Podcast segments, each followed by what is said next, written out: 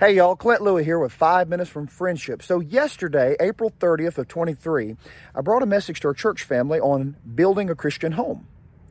And one of the things we touched on was let God choose life's mate.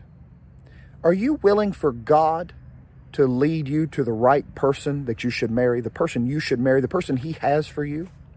Let me give you a verse. Genesis 2:22. We're going back now to the Garden of Eden. The Bible says, and the rib which the Lord God had taken from man made he a woman, and brought her unto the man.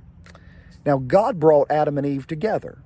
God made them for each other, and God brought them together.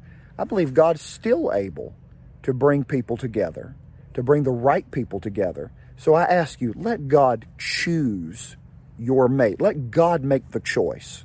So here's a few principles. Some may be hard to hear, but I believe they'll help you so let me give them to you. All right, this will help you in letting God choose life's mate. Number one, pray about it. And as you're praying, that means you're willing for God to either add or remove people from your life. But pray about it. Ask God to give you the right person. Number two, do not date just to date. Do not fall into the trap of thinking that you can only be happy if you're dating. Dating should only be to see if this person is marriage material.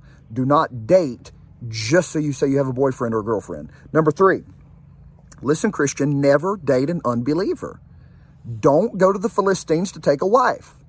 Do not date an unbeliever. Do not be unequally yoked together. All right. Number four, get the permission and blessing of your godly parents. Now, that's a big one. Get the permission and blessings of your godly parents. Now, listen, if you're operating outside of the blessing of your godly parents, you are operating in rebellion. God gave you parents. And if they're telling you no or I don't I'm not in favor of this or whatever, it might be God's trying to spare you from something down the road that you don't know about. But either way, you need to honor your father and mother and you need to operate in their blessing and with their permission. Number uh, number 5. Ask questions from your spiritual leaders. Do you have a pastor? you better go to your pastor. Do you have some mentors in your life that are mature in the Lord, that love God's word, know the Bible? Then you need to go to those people and ask questions from your spiritual leaders. God gave them to you. God gave you a pastor. You need to go talk to him, all right? And then let Christ be the center of it all. Serve the Lord. So in your relationship, you should be serving God together. Don't just glom all over each other, but rather just find places that you can serve in your local church and let the Lord be the center of it. Go to revival meetings together, read the scripture together, pray together, share prayer requests one with another, talk about what God's done for you in your life, talk about the pastor's message together and how it spoke to your heart. You know, just let Christ be the center of it all. Find joy in serving Jesus together.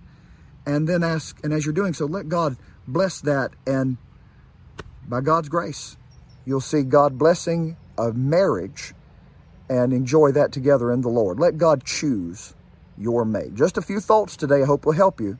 Thank you for joining me. Be sure to subscribe to 5 Minutes from Friendship.